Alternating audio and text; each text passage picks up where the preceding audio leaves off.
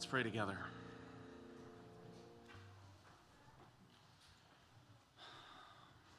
Father, we pray for your help now as we look to your word. Lord, we ask that you'd give us wisdom to know how to think about what is here. And Lord, I pray that you would make us strong in your grace and teach us what that grace even is. Help us to recognize that we ourselves are unworthy sinners who deserve only the sword that comes from the mouth of the one who will come on that white horse when the skies are opened. And Lord, cause us to feel our guilt before you so truly that we feel the wonder of your mercy. And Lord, I pray that you would enable us as we submit ourselves to you, enable us to walk with you, to know you, to live for you, to train our children, and to honor you in everything that we do. Not to us, O Lord. Not to us, but to thy name give glory because of thy loving kindness, because of thy truth. And we pray in Christ's name. Amen. I would invite you to open this morning to Genesis chapter 34. And as you're turning there, I, I want to introduce some, some statements from Proverbs and, and a little bit of story from my own life that, that I hope will help us to think about who Jacob is and how he got to be the kind of man he is and what kind of father uh, we see him in, in Genesis chapter 34. So, uh, before I read these, these couple of statements from Proverbs, uh, just a little story from my own life. Uh, December 7th, 1997, Dallas, Texas, by God's grace, uh, with the help of the, the Lord and the Holy Spirit, I ran the White Rock Marathon. And I had trained hard. I had run all fall uh, and all of the late summer. I had trained with some buddies, and, and they had really helped me and, and gotten me going. And, and, and we did everything that we knew, you know, that a human being needs to do to prepare to run 26.2 miles. But I still, I had, I had done enough long runs to know that with all that training, I still might not make it. I, I could start that race and I could collapse. And, and in the race, um, I, I ran by people who they were fit, they had clearly trained, but their bodies had simply given out on them due to the length of the race. And one of the guys that had done this before with me, we would pass one of these people, and he would say to me, yeah, our bodies just aren't made for this distance. We're not supposed to be trying to do 26.2 miles. And I'm like, well, why did you get me into this? You know? Here we are doing this thing that we're not supposed to do. And, and just as an illustration of the way that you're, I mean, at about the 22 mile mark, you know, they've got these, these uh, refreshment stations along the way, and these people are, they're trying to give you orange slices and other kind of snacks to sort of replenish your body to keep you going. And at about the 22 mile mark, I reached over to get an orange slice, and I couldn't get my hand to close on the thing because I had just used up all of my resources. And my, I felt the muscles in my groin, as I turned my body sideways, I felt them clench. And I, and I could, you know, this thought went through my mind I hope I'm able to finish. And I, and I say that because this is, this is sort of like a parable for, for life and a parable for, for child training. You, you can do everything that you know to do, you can prepare in all the ways that you know to prepare. And then something unexpected could happen and your body could give out, or your knee could seize up, or somehow in the transfer from parent to child, there's something crucial that just doesn't get handed on. So I want to acknowledge humbly, before I read these passages, that, that this kind of thing does happen, even with good parents who are doing their best, okay? But I'm going to be really hard on Jacob as we go through this chapter, Genesis 34. So uh, here's Proverbs 29, verse 15. The rod and reproof give wisdom, But a child left to himself brings shame to his mother. That passage indicates that parents who discipline their children with the rod and reproof communicate wisdom to their children, but those who leave their children to themselves, those kinds of parents, they bring shame upon themselves because of the way that their children are going to act. And then two verses later, Proverbs 29 17 says, Discipline your son, and he will give you rest. He will give delight to your heart. And there's this implication if you don't discipline him, don't expect rest, don't expect delight. You can expect trouble, you can expect frustration. And with those ideas in mind, I would invite you to look back now to Numbers, I'm, I'm sorry, uh, Genesis chapter 34. And in Genesis 34, we will see Jacob's children not giving him rest and bringing shame upon their parents. And, you know, we, we look at Jacob and we say, how did he get to be this kind of father? The kind of father who has children who don't give him rest, who bring shame upon him.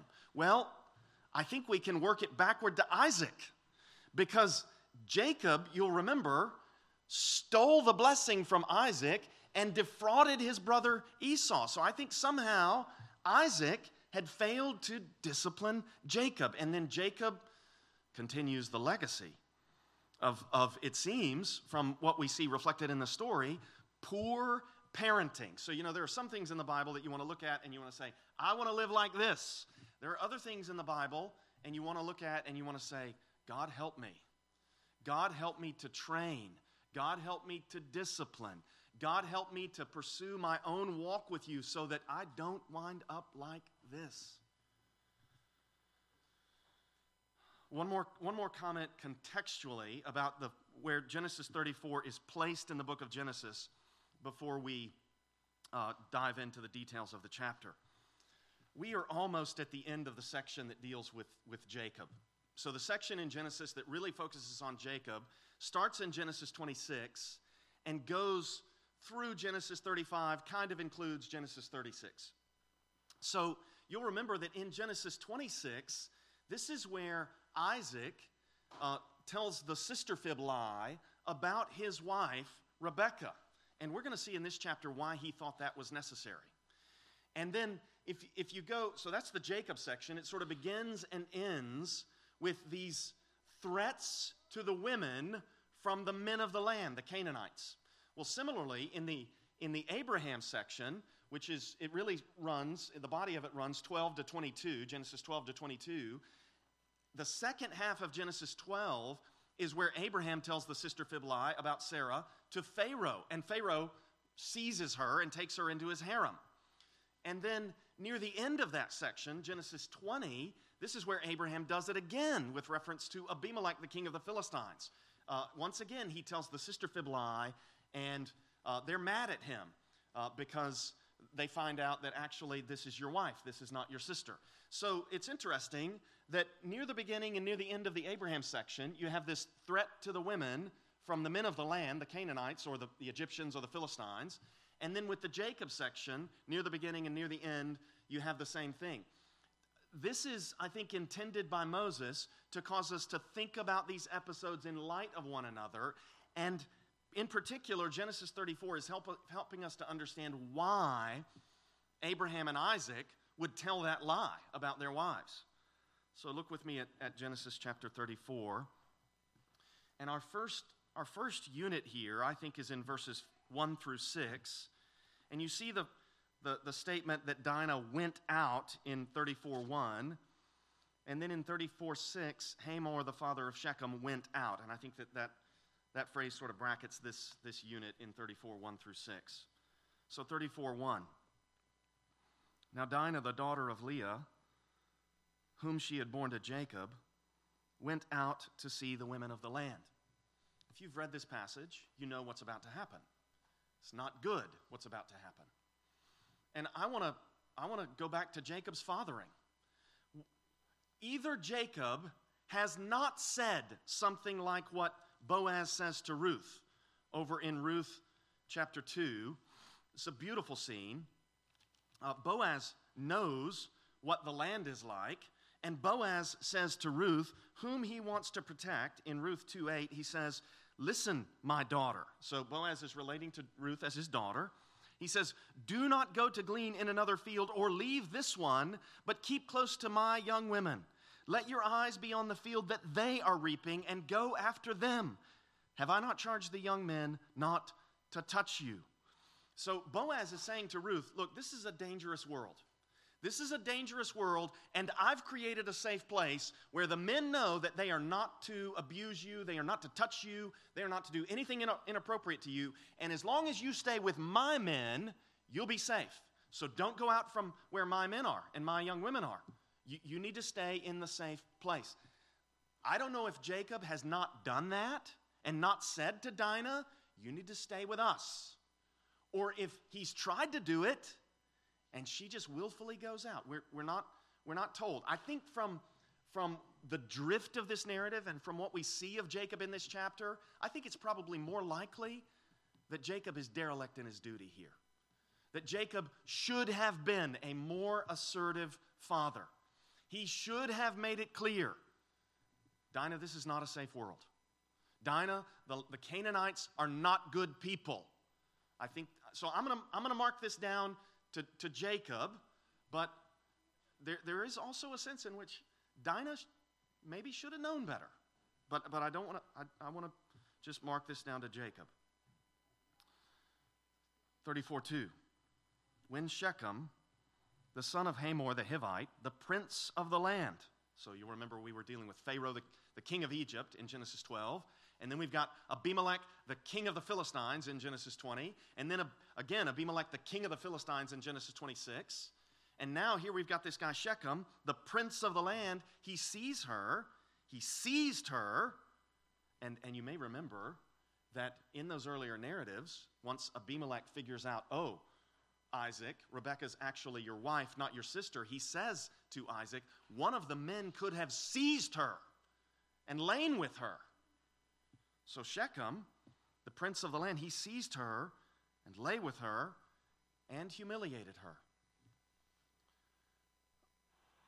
This, this, I think, from what goes on in this passage, this seems to be the way that the Canaanites conducted themselves.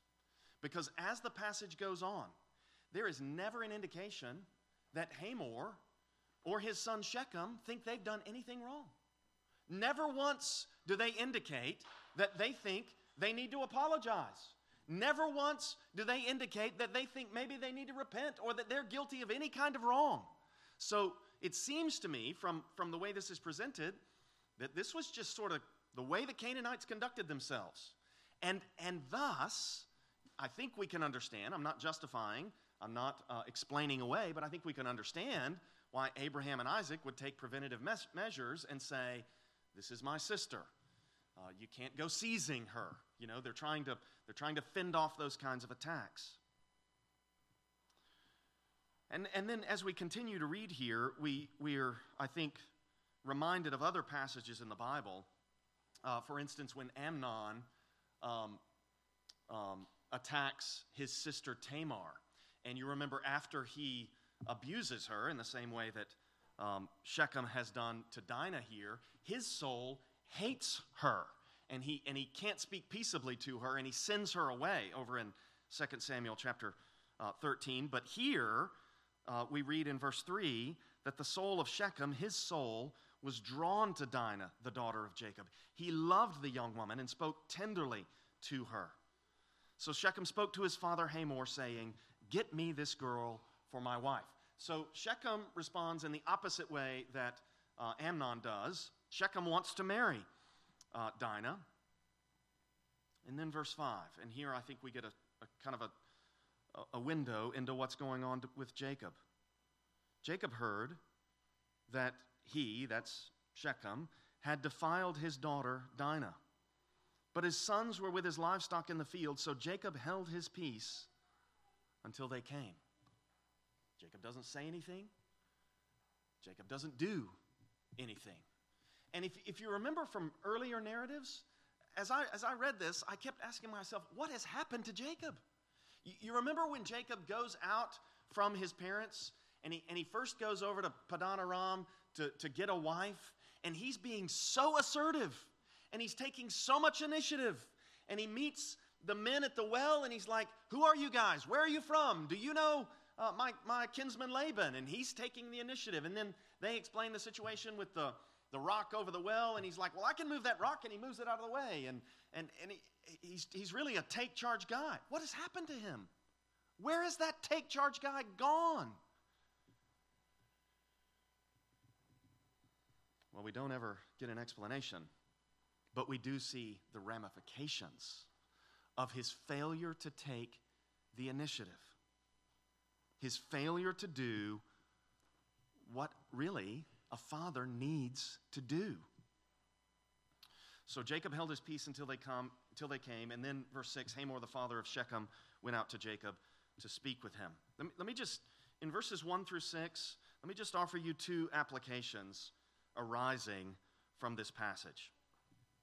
Number one, we need to be realistic about our circumstances and we need to, we need to know where the safe places are. I'm talking about real safe places, okay, where we could be attacked in various ways. Uh, I'm, and I'm not talking about verbal attacks necessarily, I'm talking about other kinds of attacks. Although it, it, is, it is the case that we need to be realist, realistic about what going into certain kind of cultural environments could do to our, our way of thinking and our worldview if we, if we don't uh, come out of immersion in a, a wicked and godless and, and uh, worldly place. So kn- know where the safe place is and stay in the safe place. And, and the best way to do that is to be locked in to a local church where the Bible is taught, where people believe the Bible, and where people agree that the Bible is actually describing the way the world is. So we need to, we need to recognize this as the safe place, and we need to stay locked in we need to stay committed, plugged in to one another so that, so that we can help one another through the difficulties and the, the various challenges that we're going to face if we do have to go out among the Canaanites. So that's the first application. Second, second application is pointed straight at the dads in the room. And, and, and I want to urge you, if, if, you're a, if you're a single man, or you're a father with kids, or you're a grandfather, you need to think in terms of leading and providing and protecting all the time. And you need to take a hard look at what Jacob does and does not do here. J- Jacob is totally passive. And, and as the narrative goes on, he's not going to say anything. And his sons are just going to run rampant in, in entirely inappropriate ways. They're, they're out of control. And it's his responsibility to rein them in, and he doesn't do it. And, and so there's a, there's a challenge for us here, dads, that we need to stake up, step up and take the initiative because if we don't, somebody's going to take the initiative. And, and if the wise don't lead, the unwise will.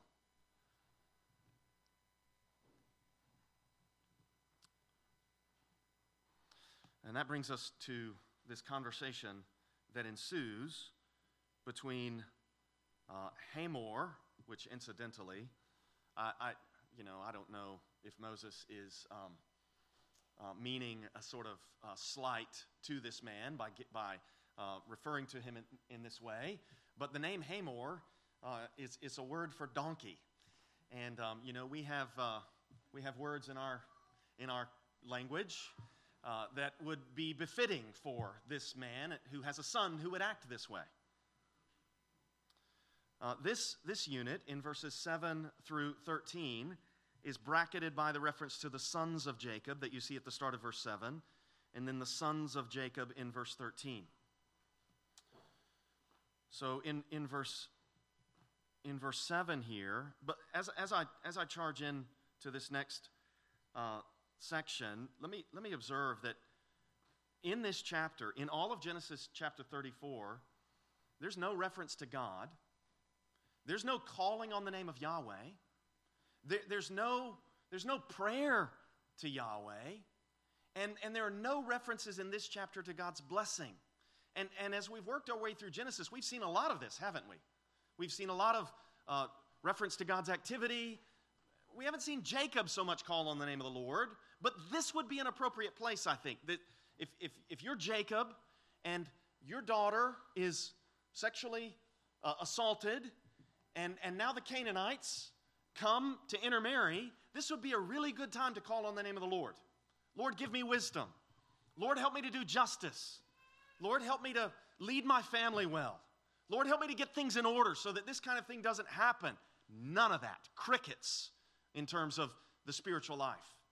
The only reference to something religious is circumcision, and it's misused. It, it's, it's used as a ploy in, in this next section. So, verse 7 The sons of Jacob had come in from the field as soon as they heard of it, and the men were indignant and very angry. Rightly so. Where was this in Jacob? Why isn't Jacob feeling this way? They're indignant and very angry because he had done an outrageous thing in Israel by lying with Jacob's daughter. For such a thing must not be done. But Hamor spoke with them, saying, Now, I think this would be an appropriate place.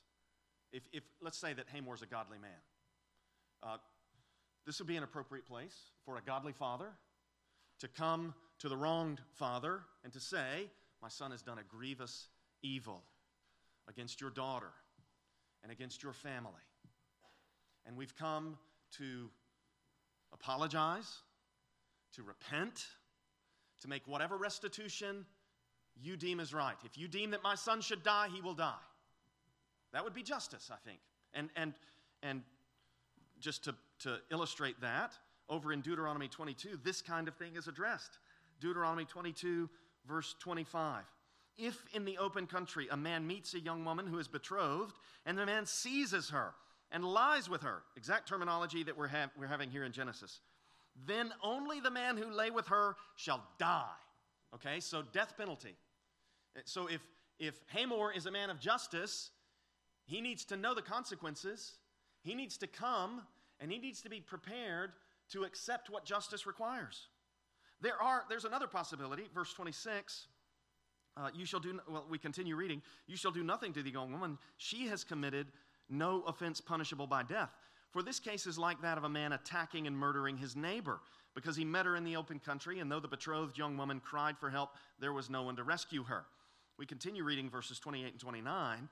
If a man meets a virgin who is not betrothed and seizes her and lies with her, and they are found, then the man who lay with her shall give to the father of the young woman fifty shekels of silver, and she shall be his wife because he has violated her. He may not divorce her all his days. So that's another alternative. If, if Dinah is not betrothed, Shechem could come, um, Hamor could come, and he, he could say, now he doesn't have the law of Moses, but he could say, whatever justice requires, that's what we're prepared to do. And, and, and these kinds of terms could be laid out. But Hamor gives no indication that he thinks anything wrong has happened. He says in verse 8, The soul of my son Shechem longs for your daughter. Please give her to him to be his wife. Make marriages with us. Give your daughters to us and take our daughters for yourselves.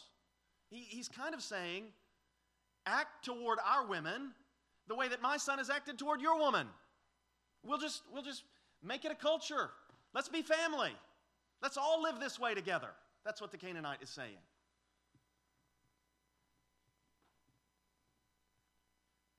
When he says in verse 9, make marriages with us, you, you could render that become sons in law to us. Be sons in law to us. In other words, let's be family. Let's be family. Let's, let's all live this way. Let's all treat the women the way that Shechem has treated Dinah. We'll all do this together because this is normal for us.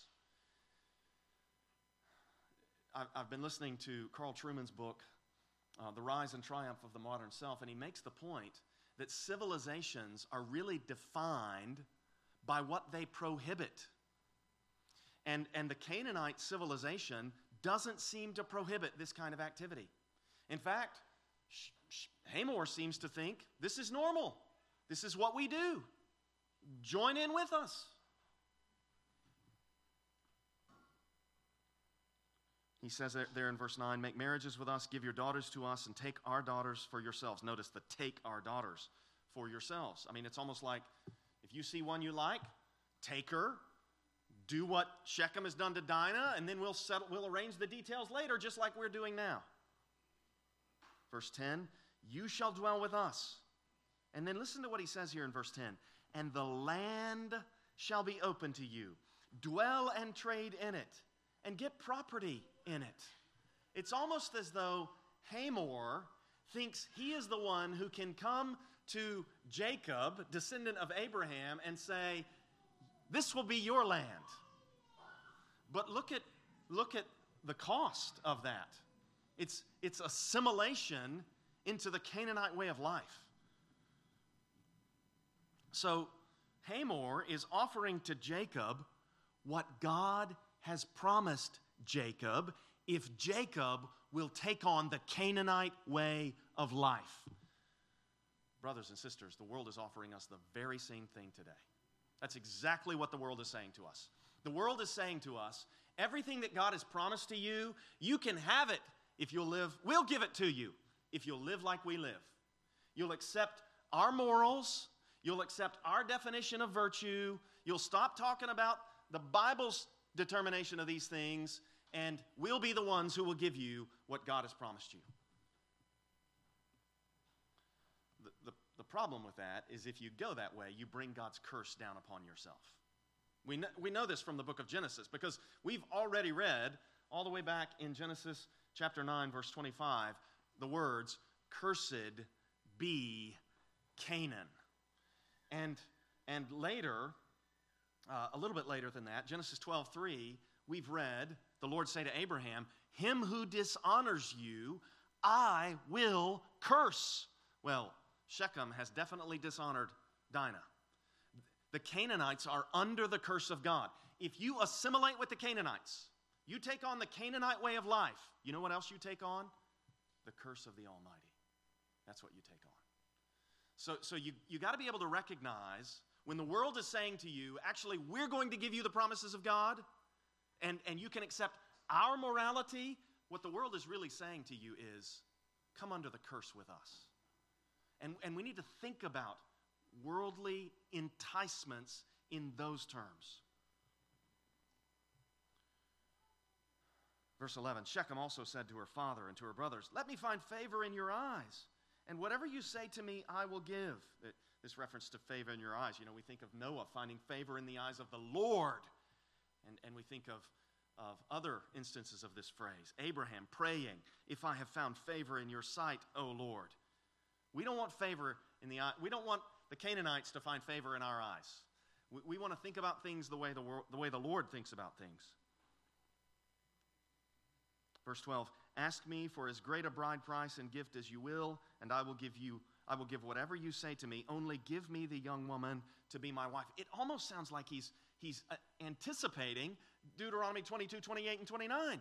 Hey, we'll make the deal. I'll pay the bride price. I'll take her as my wife. Um, okay, superficially, on the surface, you've met the terms, but we know that down deep inside, you're not sorry for what you've done. You haven't turned, turned away from Canaanite morality, and you're not saying anything about Yahweh. You're not saying anything about Yahweh's standard of righteousness. You're not saying anything about wanting to live for Him. So this is impossible. This can't be done. And then verse 13, that closing reference to the sons of Jacob answered Shechem and his father Hamor deceitfully because he had defiled their sister Dinah. Now, we're in a situation at this point in the passage where what we need is justice, and what we get is vengeance and, and deceit. So, and, and again, where is Jacob? Why isn't Jacob taking control of the situation at this point? We're offered no explanation for that. Uh, but as, as, we, as we continue here in this passage, let me just point out that um, this unit, beginning in verse 14, opens uh, with the condition. Look at, look at verse 15. Only on this condition will we agree with you. And it's going to close with reference to the same. Look down at verses, verse 22. Only on this condition um, will the men agree. And then it goes on to talk about how they're going to need to be circumcised. So this only on condition business opens and closes this, this unit of the text, which runs through verse 24. So, verse 14, the sons of Jacob reply, We cannot do this thing to give our sister to one who is uncircumcised, for that would be a disgrace to us. Which I think there, there's, there's truth there, but it's not the most essential truth from the sons of Jacob. It is true that they are not, they are not to intermarry with the Canaanites. And, and we've, we've seen already um, uh, Abraham's concern that Isaac not intermarry with the Canaanites. And so he sends his servant back in Genesis 24 over to the family, uh, the branch of the family that's back in Padan Aram to get uh, Rebekah for Isaac to marry. And then Isaac and Rebekah, they don't want Jacob to do like Esau and intermarry with the Canaanites. And so they send Jacob back over to that branch of the family where he marries uh, Rachel and Leah. So we, we've seen this concern not to intermarry with the Canaanites before. It's going to be uh, articulated definitively in Deuteronomy 7, verse 3, where Moses just outright says, You shall not intermarry with them. So um, they're right that they can't intermarry. They don't articulate the most essential reason why they are not to intermarry with the Canaanites. And that's because the Canaanites don't worship Yahweh. It's, it's not an ethnic thing, it's not a race thing, it's nothing like that. It's about devotion to Yahweh. So if a Canaanite, if let's say Shechem, if Shechem were to come and say, I've heard the stories about your God, I know that He is the, the, the only creator. I know that if I am to have salvation, it will only be by Yahweh. And, and I know that Yahweh has revealed himself to Abraham and made promises to Abraham. And I want to be part of that. I think the right thing for them to be to, to do would be to say, come on in. Hallelujah. Praise Yahweh. You're in. But that's not how they're coming. That's not how they're coming. And I think it's slightly problematic that the sons of Jacob are not identifying devotion to Yahweh as the reason the Canaanites cannot be incorporated into the people of Israel. Because apart from devotion to Yahweh, if they become one people, they're just going to become Canaanites. So they say in verse 15, Only on this condition will we agree with you, that you become as we are, by every male among you being circumcised. It, it's interesting that the Canaanites, what they want is to make Israel into Canaan. And the Israelites, on the surface, want to make the Canaanites into Israel. But neither one of them are getting at the heart of the issue, which is, again, devotion to Yahweh. They say in verse 16, Then we will give our daughters to you, and we will take your daughters to ourselves, and we will dwell with you and become one people. This is just a flat out lie. They have no intention to do this. Right, and they're, and they're right to have no intention to do this. They should not assimilate with these people. But they also should be seeking justice, not this excessive vengeance which they're after. Verse 17 If you will not listen to us and be circumcised, then we will take our daughter and we will be gone. Their words pleased Hamor and Hamor's son Shechem. And the young man did not delay to do the thing because he delighted in Jacob's daughter. Now he was the most honored of all his father's house. Earlier we read that he was the prince of the land. Verse 20 So Hamor and his son Shechem came to the gate of their city and spoke to the men of their city, saying, These men are at peace with us. Let them dwell in the land and trade in it. For behold, the land is large enough for them. And then, as, as uh, they continue to speak, we're going to see what they really think of this arrangement. What they really think starts to come out here in verse 21, where they say, Let us take their daughters as wives, and let us give them our daughters Verse 22 Only on this condition will the men agree to dwell with us to become one people, when every male among, among us is circumcised, as they are circumcised. But here's what they think they're going to get, verse 23 Will not their livestock, their property, and all their beasts be ours? In other words, we're going to, this is a, this is a takeover. We're going to be the ones in possession of all the resources. That's what's going to happen. And we're going to do this external surface level things, get circumcised, and then they're going to accept our morality. and we're going to dictate the terms of life, and we're going to have all their stuff. That's what they think. So there's, again, there's no repentance, there's no concern for Yahweh, there's no concern for Yahweh's righteousness. Verse 24 And all who went out of the gate of his city listened to Hamor and his son Shechem, and every male was circumcised, all who went out of the gate of his city.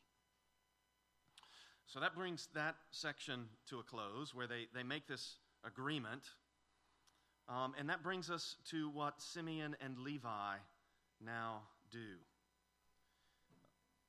We have another reference to the sons of Jacob here in verse 25, and I think that this one is matched by their reference to their sister at the end in verse 31, the daughter of, of Jacob.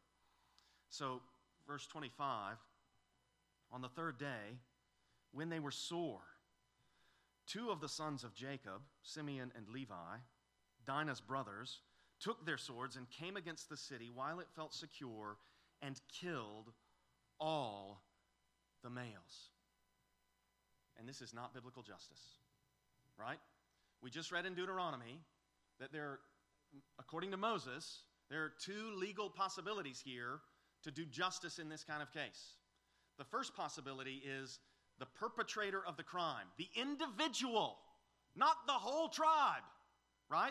Not, the, not every male that lives in his city. The individual who committed the crime can be put to death. That's the first possibility. The other possibility is the individual who committed the crime makes restitution, takes on the wife, and may never divorce her. That's biblical justice. It is not biblical justice to commit a war crime to do an atrocity, which is what Simeon and Levi do. There is no justification for this. And, and again, I think we can go back to Jacob. Where was Jacob? Why didn't Jacob say to his sons, What are you thinking? You are not going to do this. No, this is not how we will conduct ourselves. You may not go slaughter all the males of that town. You may not do that. And if they try to oppose him, he needs to, he needs to stand in the way to the fullest extent of his life to keep them from doing this. They need to seek real justice, not excessive vengeance.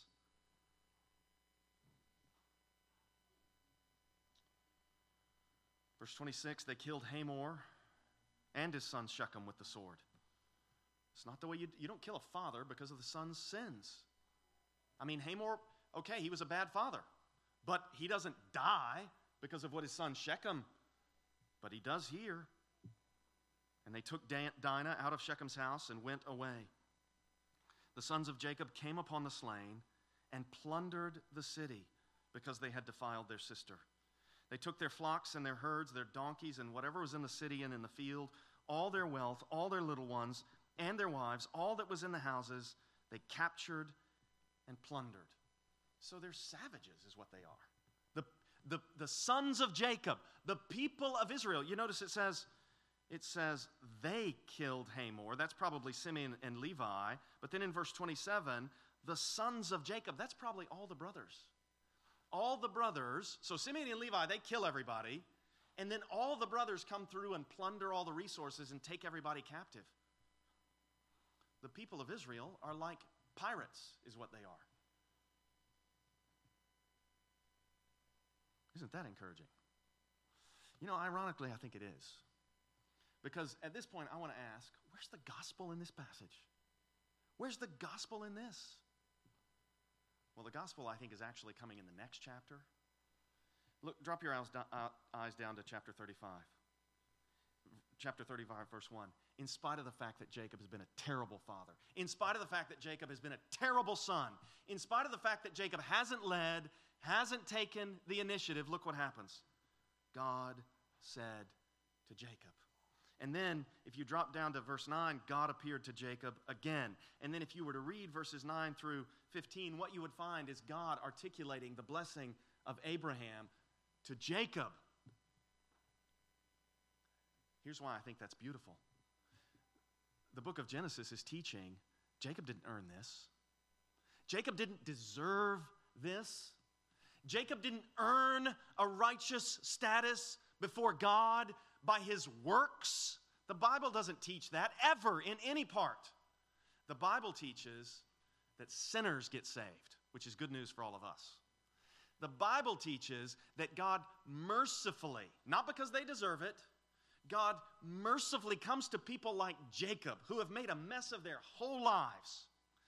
Jacob blew up his family. Jacob's ruined his children's lives by not tra- training them in the gospel. And, and, and now he's, he's having the fallout all around him. His, his wives are bickering among themselves, his sons are committing atrocities. In the next chapter, one of his sons is going to commit incest with one of Jacob's women. It's awful. And that's the kind of person that God saves. Not because they deserve it, not because they earned it, not because they somehow started taking steps in the right direction, but because God is a God whose merciful, steadfast loving kindness overcomes the deepest depths of our sinfulness. That's where the gospel is in this passage. The gospel in this passage is that people who don't deserve to be saved actually get saved by the living God. So, you know, nobody in this passage looks good. Dinah doesn't look good. She should have stayed in a safe place. Jacob doesn't look good. Simeon and Levi don't look good. Obviously, Shechem and Hamor don't look good. And the rest of the brothers, they don't, none of, none of them look good. The only one that looks good in this passage is God, whose standards are against all of this kind of behavior and whose love overcomes even this kind of behavior. Uh, Jacob's response to this, he's still not seeking justice. Jacob's concern is for himself. Uh, you know, I, you would think after his sons have slaughtered all the men of the city and plundered them and carried off their, their, their families captive, you would think that Jacob would be appalled at the injustice, the wickedness of what his sons have done, and he would address that. Look at what he says. Jacob said to Simeon and Levi, You have brought trouble on me by making me stink to the inhabitants of the land. Jacob, what about these people that they murdered? He's just totally self concerned here. And he explains the Canaanites and the Perizzites, my numbers are few, and if they gather themselves against me and attack me, I shall be destroyed, both I and my household. And we'll see in the next chapter in verse 5 uh, chapter 35, verse 5, as they journeyed, a terror from God fell upon the cities that were around them, so that they did not pursue the sons of Jacob. So the Lord protects him in 35, 5 from exactly what he fears, but that, uh, his response is not encouraging. Verse 31, they said, this is chapter 34, verse 31, should he treat our sister like a prostitute? So, you know, he, he uses her for what he wants and then he offers to pay. Is this the way it should be? And, and obviously, uh, no, the answer to that is no, he shouldn't do that. But you shouldn't slaughter the whole city in response. Interestingly, we have here a kind of ironic and unexpected preview given to us by Moses in the grace of God. Okay, so in what I'm about to say, I am not saying that Simeon and Levi did something good, and I'm not trying to justify what Simeon and Levi did. But it is fascinating that back in, in chapter 31, when Jacob fled from Laban, there were all these points of contact with, with the exodus from Egypt. And then in um, chapter 32, you know, he, he wrestles with God. Um, and, and as he returns from exile, chapter 33, he kind of has a reconciliation with Esau. And then in chapter 34, it's as though they put the Canaanites under the ban. It's almost like they conquer the land. So there, there's a there's a sequence of events here that kind of matches the exodus from Egypt and then the, the, the, the, the journey up to the land, sojourn through the wilderness to return to the land, and then the conquest of Canaan. And then what, um, what Simeon and Levi do here is clearly condemned by Jacob over in Genesis 49, uh, verses um, uh, 5 and 6, which we'll get to eventually, 5 through 7. Um, so Jacob clearly condemns what they do, but even there, it's as though God turns the evil into good. Because as we read earlier, God is going to take the tribe of the Levites for himself. And the tribe of the Levites are going to, to become those who guard the sanctuary and who guard the holiness of God as they seek purity among the people of Israel, which is what they do at Exodus 32, uh, which was read earlier in the service. And it's also what Phineas does, which is what we, we used as our call to worship this morning.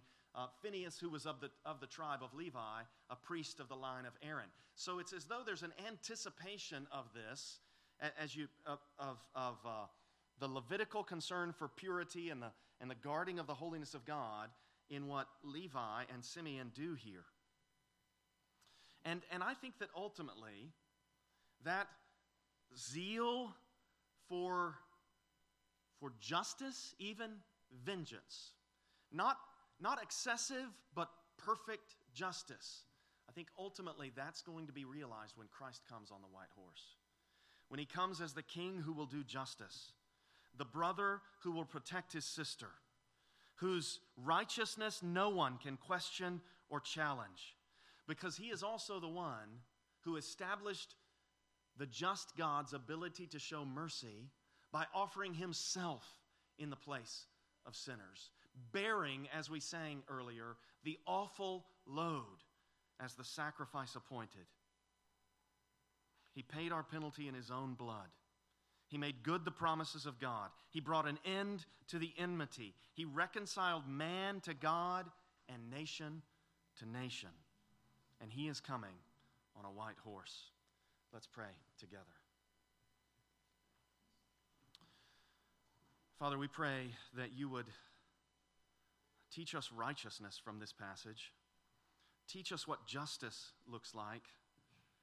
And Lord, I pray that you would make us resolved to, to speak when we need to speak, to lead when we need to lead, not to sit passively by and let let the unruly, the untrained, the undisciplined, the wicked do more evil. And Lord, I pray that you would cause us to hope in the coming of Jesus, the one who will make all things right. Lord, we love you. We praise you for your word. We pray that you would instruct our hearts by it and that you would keep us to the end. Lord, we pray that you would enable us to finish the race, keep us from collapsing, keep an injury from knocking us out, enable us to cross the finish line in faith for the glory of your great name.